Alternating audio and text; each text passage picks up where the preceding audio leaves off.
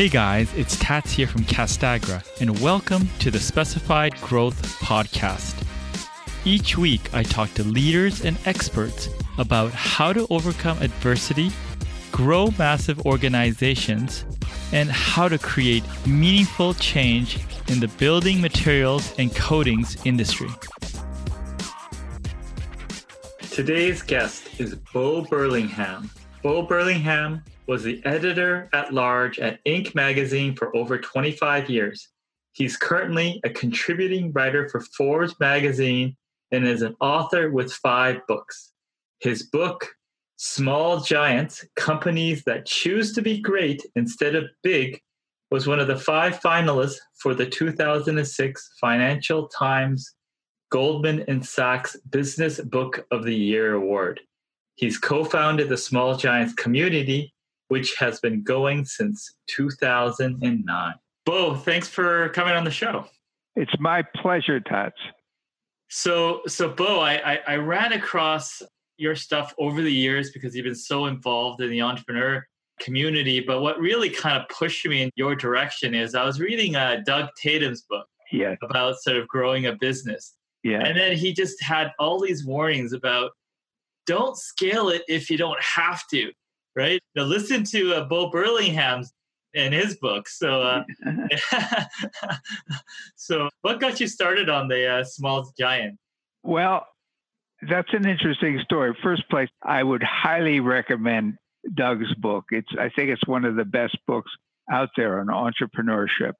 It's called No Man's Land when companies are too big to be small and too small to be big.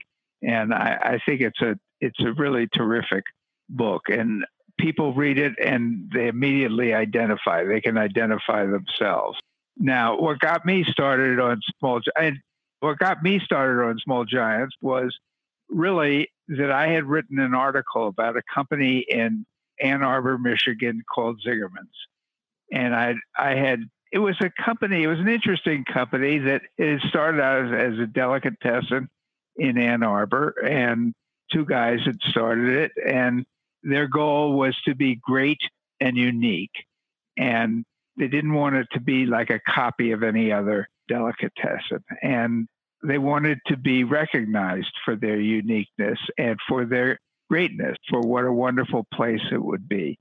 And they started in 1982, and and within 10 years, they really had achieved all of that. In fact, they were being written up all over the all over the place. There were articles in Gourmet and Bon Appetit and the Washington Post and New York Times, every place about how what a great delicatessen Zingerman's was. So they came to a crossroad, which a lot of successful companies reach, and that is what do we do next? Where do we go from here? And it was a question that they felt they really had to address. And so, although I would say this, one of the partners became very clear that they had to address it, and he sort of interrupted the uh, other partner in the middle of I don't know measuring cheese at the deli or something like that, and and Paul Saginaw said to his partner Ari Weinzweig, Ari, we got to, we got to, you, you got to stop. We got to talk about something. And Ari said, What do we have to talk about? And Paul said, What are we going to do in 10 years? Where are we going to be in 10 years? And Ari said, Paul, I've got to finish cutting this cheese. Can you please wait for that? And so actually, they, that began a process where they talked about what it was. Now, they had lots of opportunities about they could have they were famous and they already had people sort of coming to them wanting to set up Zingerman's in college towns all over the country and they could have easily franchised if that's what they wanted to do they could have probably raised money and started their own Zingerman's in other places around the country but they decided they didn't they really didn't want to do that they had started the company in order to create something great and unique and when you start replicating something, it's no longer unique by definition. And a lot of times it isn't even very good, let alone great. And Ari Weinzweig said, told Paul, he said, look, I don't want to spend my life on an airplane to Kansas City to visit some mediocre Zingerman's to see if the coleslaw is fresh. That's not how I want to spend my life. And Paul agreed and said, okay, well, I don't want to do that either. Let's figure out what it is that we do want to do. And they came up with a plan. And the plan they introduced in 1994 was called Zingerman's 2009. And it was their vision of what Zingerman's was going to look like 15 years in the future. And they, they decided that, well, they would no longer just be a delicatessen. They'd be a whole collection of food related businesses. And actually, each of those businesses would be great and unique in its own right. So you could have a bakery, you know, you could have a coffee making company, you coffee roastery, you could have a creamery and make cheese and gelato. You could have restaurants, obviously. There's a whole number of things that you could do. And, the, and their goal was they looked at this and, and the more they thought about it, the more they thought, yes, this is a good idea. This is the way we should go. Of course, a lot of people were telling them they were crazy at that point because because they had a, they had an absolutely ideal opportunity to grow just by growing over the country. That would be sort of the normal thing to do. I mean, I remember Ari at one point called me up and said, "Listen, we're planning to do this, but our lawyers are telling us that this is nuts." I said, "Well, okay, let me give you somebody to talk to. It's not nuts. It's just different." So, and they had, and they wanted obviously to to have uh, great service for their customers, and this would actually allow them to have even better service because they'd be controlling, for example, the baked goods that they sold or the cheese and so forth. They wanted to have a great place to work for their employees. And this actually would create opportunities for employees. Some of those employees might actually like to run some of these businesses. And so it would give them the opportunity to grow. And they wanted it to be, they always wanted to be great citizens of their community, namely the Ann Arbor, the greater Ann Arbor community. And this would give them more opportunity to do that. And so they rolled this out. And by the time I went to visit them, which was another 10 years later, actually in probably 2002, they were already, they were more than halfway there. And the thing that really blew me away was the kind of people that they were able to attract. I mean, they were able to attract people who had entrepreneurs who sold their businesses because they wanted to come and be part of this, people who'd been partners in national accounting firms who were willing to take huge pay cuts in order to be part of this. And it was just really an amazing collection of people to see and to see having been at that time the business really wasn't very big it was only about doing about 10 million dollars but they were a year, but they had attracted just an incredible lineup of people.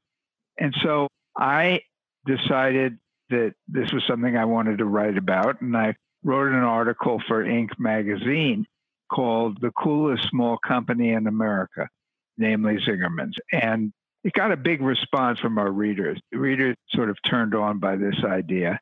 And one of the people who read it and liked it was actually a publisher in New York. And he called me up and he said, I love that article. Do you think there's a book there? And I said, Well, I don't know. It might be a book for Ari and Paul. I didn't see how there was a book for me. He said, Well, come down to New York and we'll talk about it. And when I got down to New York, he said, Well, I'm not talking about doing a book about Zingerman's. I'm talking about the fact that you had a company here that had the opportunity to get a lot bigger a lot faster, but chose not to because it had other goals they considered more important. He said, I wonder how many other companies there are that are similar to that. And I had been working at Inc. magazine by that point for, I don't know, over 20 years. And I thought, gee, that's a really good question. I have no idea what the answer to that is. So I decided to go out and investigate. And I basically talked to everybody I, I knew and told them what I was doing. And I also went through back issues of Inc. and tried to come up with names of companies. And I had no idea if I how many I would find or if I'd find any at all. And in fact, what happened was that there were many, many more than I had ever suspected, and that you could find them in pretty much any industry and in any part of the country. And that gave me the luxury of choosing companies that I thought would really allow me to explore this phenomenon and of companies, as the subtitle says, choosing to be great instead of big. All these companies were growing. So it's not about not growing. It was about whether or not they were willing to grow at any cost. And the answer was I, I was looking for companies that had basically said no, that they weren't willing to grow at any cost, that they had certain things, certain ideals, certain goals that they wanted to accomplish. And so I, I did choose a bunch of these companies and I wrote about them in Small Giants. And basically, what I looked for, they all had a certain quality which I had seen in companies when I first started writing at Inc. magazine. When you in the early 1980s, there were a whole lot of companies around that today they're household names like Microsoft and Apple and so forth, Patagonia. They were just young companies back then. And the best of them had a certain quality, sort of electricity about them. And I didn't have a name for it, but I came up with one, namely Mojo. This is this was it was actually one of the people I wrote about, Gary Erickson of Clif Bar, who told me a story that that identified it for me. It was actually about another company which somebody told him had lost its mojo. And so Gary understood that, wait a minute, what's mojo? do we have it? Are we losing it? And so anyway, I all these companies that I looked for had it, and I wanted to know sort of where it came from. What were they all doing that allowed them to have this very special quality that made people want to be associated with it? Sort of like charisma. Mm. When when a leader has charisma, you want to follow him or her. When a business has mojo, you want to be associated with that business. You want to buy from it. You want to sell to it. You want to work for it. You want to wear its t-shirts and caps and so forth. And I decided to look at what they did in common, and I wound up coming with coming up with six hmm. specific things that I felt all these companies really had in common. What they do, it was really their definition of greatness. They all had a very similar definition. It really had to do with the people that they were associated with. I mean, number one, they were all being one of the characteristics was that they were all led by people who had a very clear idea of what they wanted, who they were, and why they wanted it. And they really needed that because basically they were doing something that the people around them were telling them was crazy, that they were passing up opportunities. And they had to be really clear in their own minds that eh, that's okay. Uh, these are the other things that I really want to do. And and this is this is more important to me. The second thing was really the effect that these companies had in their communities. It's not just they gave back a lot to their communities, but they sort of the personality of the company was actually molded by the communities where they were located. As Ari told me, it's sort of like what the French call terroir, hmm. which is that there's a quality that that that particular location has. Zingerman is very much a sort of Ann Arbor community. I wrote about Anchor Brewing, which really sort of started the whole craft brewing revolution. And it's very much a San Francisco company. Now, you can have great craft, as we know, you're going to have great craft brewers all over the world.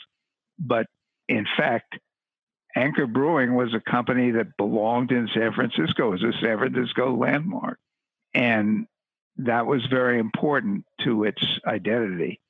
So the third one I noticed what really had to do with their relationship with their customers.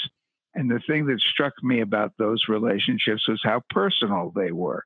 I mean, even companies that had like hundreds or thousands or millions mm. of customers still tried to make the relationships as personal as possible. It's one thing to do when you're small and you only have a handful of customers. It's another thing to do when you do have hundreds of thousands. I mean, one of the companies I wrote about was a, a record company called Righteous Babe Records. And this was started by a woman, a singer named Ani DiFranco, who's still performing actually. And she just, she was being pursued by all of the big record companies who wanted to sign her up. And she decided, no, she didn't want to do that. So she started her own record company in Buffalo, New York, and it became very successful. It began bringing out music from other people besides Ani DiFranco.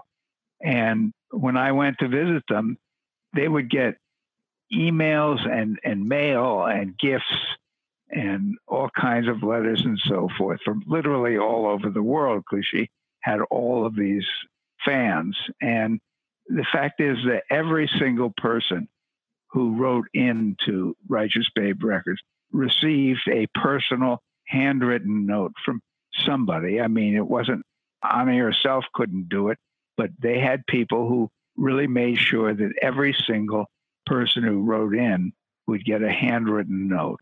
And because that was, again, it was part of maintaining that personal connection.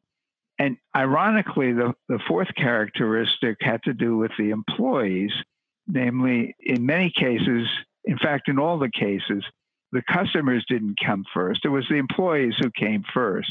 And of course, when you think about it, that's easy to understand, namely that after a company gets above a certain size, it's not the founder or the CEO who is dealing with all the customers. And if you want to have really great customer service, you better have employees who feel very good about the company they're working for. And that's again, that was something that all these companies had. The fourth characteristic, I came out with the first edition of the book in 2005, actually, end of 2005, 2006. And I realized very soon after that that I'd missed something. Mm. And because one of the companies that I had written about, a company called Reell Precision Manufacturing, which actually make laptop hinges. They, they were when when you have a laptop, you open the top, it doesn't fall right down, and that's because of something called a constant torque hinge. And Reell was by far the it was the, really the developer and master of laptop hinges, and they would, had been doing extremely well. And then shortly afterwards, I, I realized that there had been big changes. They had two CEOs at the time. One of the CEOs had retired, and another one had been fired.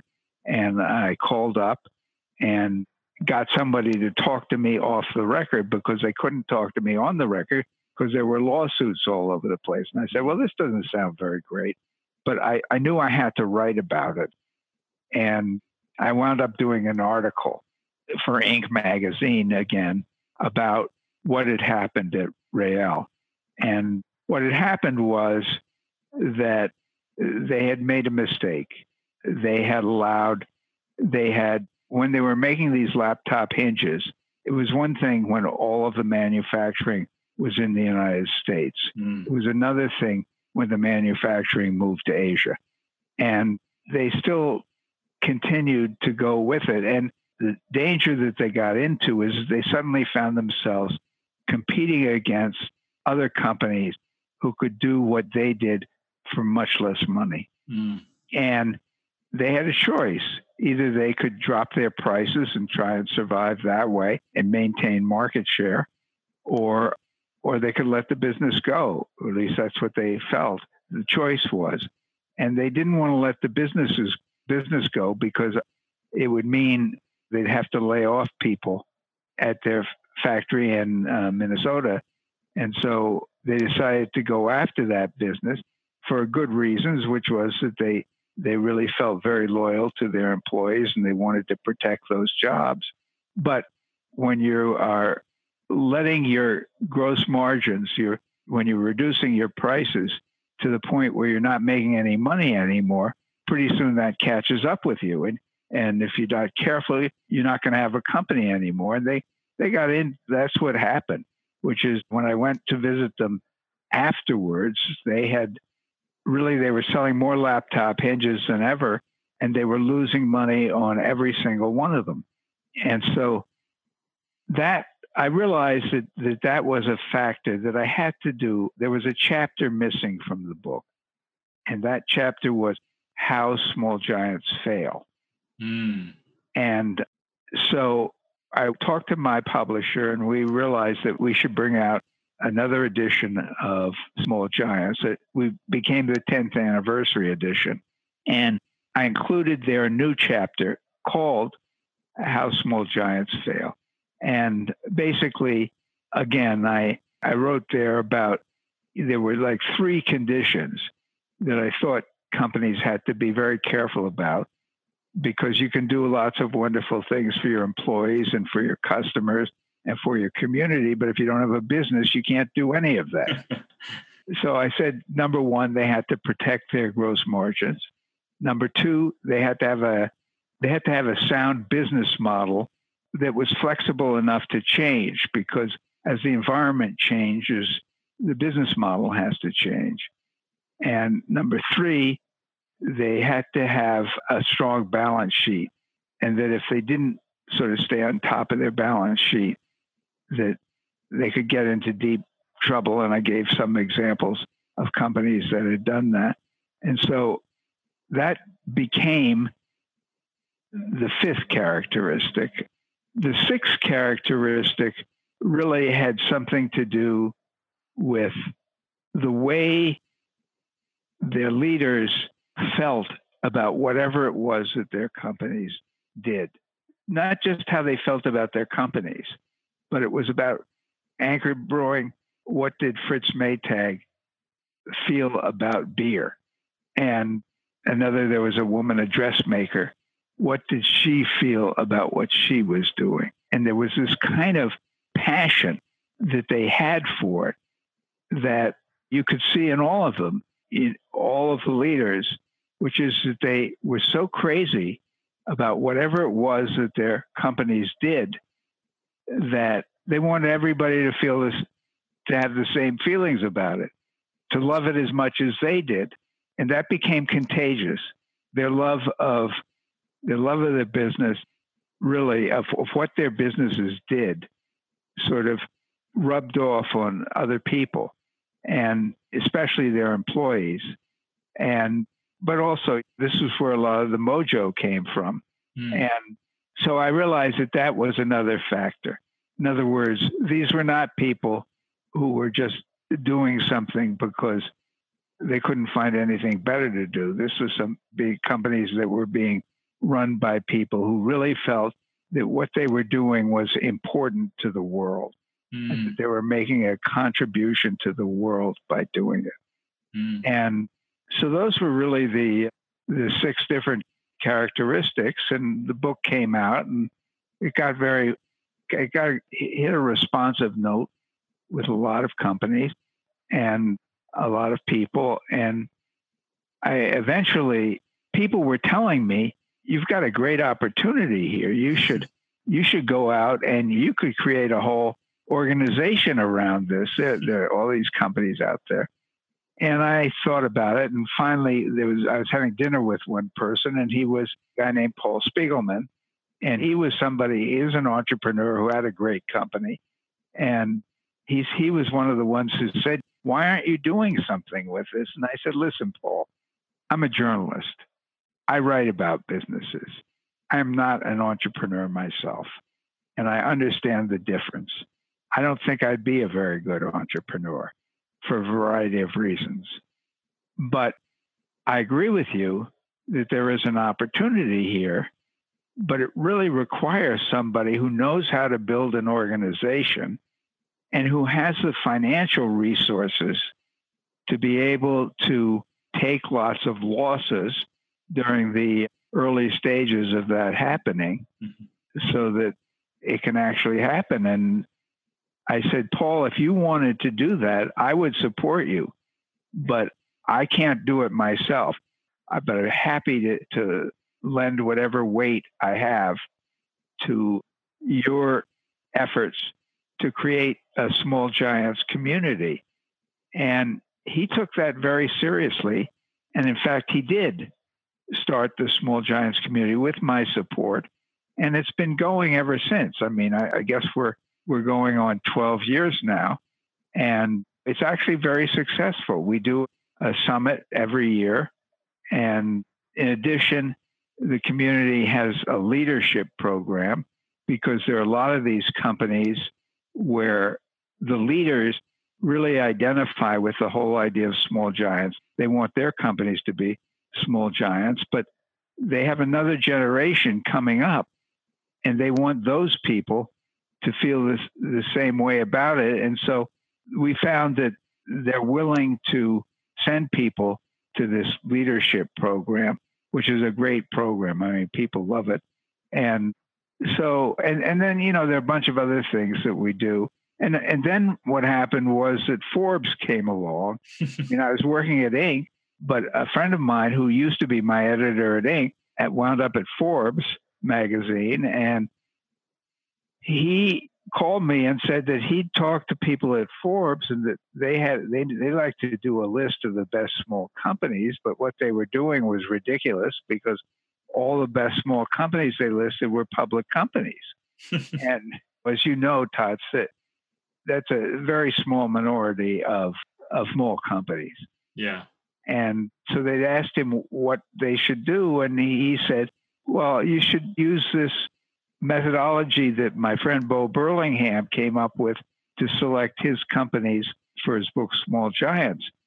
So he asked me if I would come over from Inc. magazine and and help put together this list on an annual basis. And I, I agreed to do that. This was in 2015. The first list we produced was for 2016, and we've done it every year since. We're working actually on the 2020 list right now. But we get nominations from all over. Yeah. And the fact is, is that there are lots and lots of companies that have these same values and these same ambitions. And they want to be great companies. In other words, they want, they want to create great places to work. They want to create great products and services for their customers. They want to be pillars of their community. And anything that they can do to do that better, they're willing to do. And if we can help them, I mean, there's no question that that makes the world a better place when you have people doing that. Yeah. So, what are some of the the current companies that pop out from past lists that when you got in with uh, Forbes? Anything in the uh, building materials or construction space, or just just other names? Yes, there are. Let's see. I've got it there's a design and build company that I can think of. There's one called Shawmut Design and, and Build, which is in Boston, which is a great company. And there are a bunch of others. There's an architectural company that we're looking at right now. And yeah. so there are all kinds of different companies. I'd have to go back and look. I, I can't remember all of them. Yeah. Any ones that stand out? Like not uh, outside those areas or anything in general? Like when you came over looking at the current companies would we recognize any of these? Are these just hidden gems? I would say some of them you might know depending on what business you're in and what industry you're in and what services you use. I mean obviously I, have written a book another book with uh, jack stack called yeah. the great game of business. And SRC Holdings is one of the companies that we've had on the list. And then there are, I'm trying to think of their. Yeah, Jack, Jack, I guess uh, he did the uh, open book management, right? He's, he's famous. That's right. Yeah. He, he pretty much invented that. And in fact, a lot of the companies, a lot of the small giants companies are practicing the system essentially that he developed at SRC, which is called the great game of business. And there's actually a methodology that they teach to other companies, and it's so they've been very successful with that. Yeah, what's just to go a little further in the open book? What are the challenges of getting people on there? Like they're interested, but where did people get stuck? You mean with open book management? Yeah, yeah, yeah. It's usually their own fears. okay. The owners tend to be not everyone now because the whole atmosphere has changed so tremendously since we wrote that book back in the early 1990s. But back then, a lot of people thought Jack was crazy. It was like, what are you doing sharing all these numbers with your employees? And Jack said, look, I'm going to, I'll put it in my words, but sure. He said, look, you have two companies. Suppose you have two companies and they each have 100 employees. In one of the companies, you've got 5, 10, 15, 20 people at the top. And then you've got all the other people who are waiting to be told what to do. In the other company, you've got 100 people, and all of these people know exactly what the business needs to do to succeed and can do it on their own and can think about it. Which of those two companies is going to be more successful? Well, it's a no brainer, right? Which is that obviously, if you have a workforce of people who understand the business, know exactly what they have to do to contribute to that business's success, that company is going to be much more successful. And that's what there are literally thousands of companies that have adopted this system. And most of them say that it's when we ask them if they're applying for small giants, one of one of the things we ask companies is what what their turning points do they have turning mm-hmm. points? And a lot of them say it was bringing in the great game of business that that was a, a critical turning point for them. And the numbers before and after are are pretty amazing. Really? Interesting. What other uh, turning points besides that do you hear about with the small giants yeah yeah yeah when, when you ask that question what else comes up well let me see usually often there may be a change in leadership okay. at some point, and people will cite that change in leadership as being critical to the success, to the change in the company. Sometimes there'll be an event that occurs that has this huge effect on the company.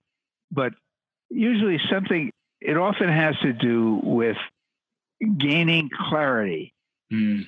about there's some there's one company I'm thinking about that basically they were in terrible shape. I mean, they, they were a typical small business. They were a sausage making company, mm-hmm. and they got to a point. It went no, it was a typical small business in the sort of a benevolent dictatorship, right, where you had somebody at the top who basically was responsible for everything, and everybody sort of wanted to know. He was he felt that he was responsible for everything and he got burned out. And he got really depressed and tired. And he went away on vacation and he had an experience while he was away which he can describe better than I can but it was basically he came to a, a realization that he had to try something else and and that he didn't know what it was, but that he had to be open to uh, new ideas about how to run a business. And one of the first things that he wound up doing was bringing in something called value based leadership. Mm-hmm. And there's a whole methodology that is associated with that, where you actually sort of consciously, you and your the people in your organization constantly consciously look at well, what are our values here? What are the key values of this company? And then they think about what, what's their mission statement? Why are we in business anyway? Here, we're spending all this time here. We come in every day. Why are we doing this? Aside from the fact that we need to put food on the table. And so, and then they do a vision statement as well, which is also part of value based leadership, which is where do we want to be in 10 years? If, if, if this is why we're in business, where do we want to get to? And those become very critical things. And, and then they were doing that. This company, the sausage company, that had a huge impact. And, but they still had a problem, which was that their sales went through the roof. It's terrific increase in sales, but they were losing money. Mm. they had two months where they lost more money than they ever had in their 20 year history. And so the CEO called up somebody, Verne Harnish, who is mm-hmm. the, the, really the founder of EO, and asked, told Verne what was going on. And Verne said, You need the great game of business. And he put this person, Michael is his name, in touch with the great game of business. And they began implementing the great game of business. And they went from losing money to the next, the first quarter of 2018. They were losing money at the end of 2017. The first quarter of 2018 was the most profitable in the in the uh, firm's history. So wow. Those are kinds of things that happen that we hear about. And frankly, I'm sure that what's going on right now is going to that we'll be hearing about this about how this this is obviously a huge factor in everybody's lives here in the states actually in the world. I shouldn't just say the states. And things are, are going to change. Things are going to happen during this period that will prove to be a turning point for for companies hopefully a turning point for the better mm-hmm.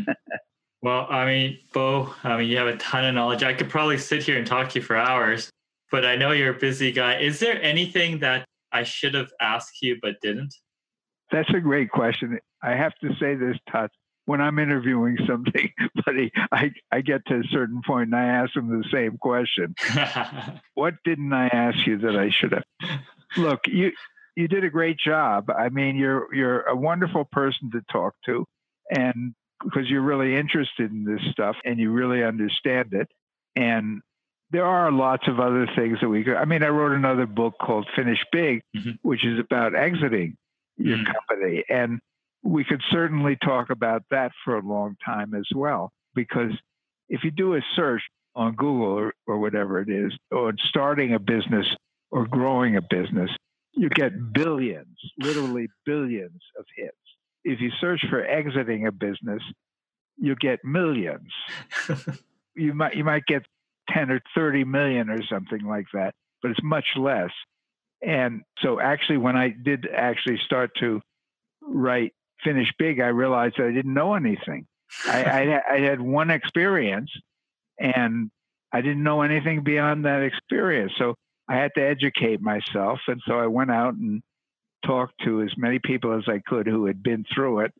And the thing that I discovered, which really surprised me, was that when you asked people after they had actually gone through this experience of editing, exiting their business, were they happy?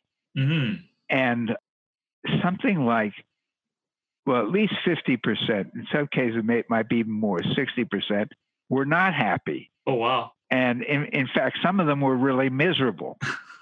and and so I thought, well, gee, that's a book. What's the difference between the ones who are happy and the ones who are miserable? Yeah. So that that's really what Finish Big is about. Yeah. What were the quick high levels on a few things why they were miserable? A lot of them they lost their sense of purpose. They ah. they didn't know who they were anymore. They said the worst question that somebody could ask them was, "What do you do?" Mm-hmm. and they didn't know how to answer. And that's one reason. Another reason, if you've been running a business for 10 or 20 years mm-hmm. and you go into the office every day, there's a whole group of people who you get to know and you're very close to. Yeah. Suddenly you don't have them around anymore either. There are a whole bunch of things that have. Here's another thing. One of the things about being in business is that the business sort of tells you what you need to do. Yeah when you get up in the morning and okay, well, what do I have to do today, and so forth, you have an answer to it. When you suddenly nothing, nobody, you could do anything. that's actually not such a great thing. It can be very, very disorienting. Plus, after a little while, another thing about business that you get from business is you get a sense of progress. Mm. In other mm. words, you're going from here to there and you're improving and so forth. Well, suddenly you don't have that anymore. You can just feel lost. And that's really what happened with a lot of people. I, I think that the But I decided uh, ultimately that the biggest thing was something else. When I found people who had actually had good exits, almost all of them were engaged in helping other people. Mm. And I thought, particularly other entrepreneurs. And when I thought about it, I thought, oh, in your business, what are you doing? You're serving a lot of people. You go into business, you're serving yourself and your family for sure. You're serving your customers. If you're not serving them, you're not going to be in business very long. Most people, you're serving your employees. You're really, it's business is really, when it's done right, is really about serving lots of people. And that's where your sense of purpose comes from. It's like, I'm doing this because you know what the answer to that is. And that, when you don't have that, it can be extremely disorienting. It's, it's like, why am I here? Why am I on earth? And it can be, I mean, it can be very, very difficult. So I would say that people would ask me afterwards, well, how do I prepare for this? How do I think about this? And I said, well, think about who you're going to serve afterwards because you're going to need that in your life. You're going to need that sense of purpose that you're helping other people. And that is really the key thing. That's really the, the I mean, there are a lot of other things. I, I came up with uh, basically eight things that the happy people did that the unhappy people didn't do. And that's what the book is about. But if I think about the number one most important thing, it's having that sense of purpose of who you are, what you're doing, and why. Well, it makes a lot of sense, Bo. And you've been serving the entrepreneurial community for for so so long, and I thank you very much for it. Well, thank you, Todd. It's been a pleasure talking to you. I want to thank everyone for listening to Specify today. Also, want to thank the listeners who are working hard each day to change the world to make it a better place. If you know anyone, anyone that would benefit from this episode, please pass it along. And finally, make sure you subscribe to hear upcoming episodes. Talk to you soon.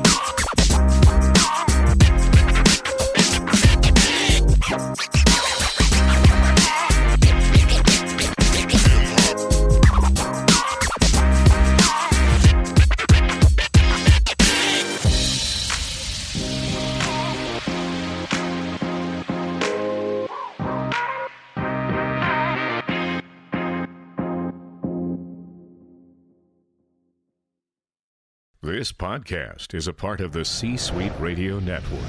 For more top business podcasts, visit c-suiteradio.com.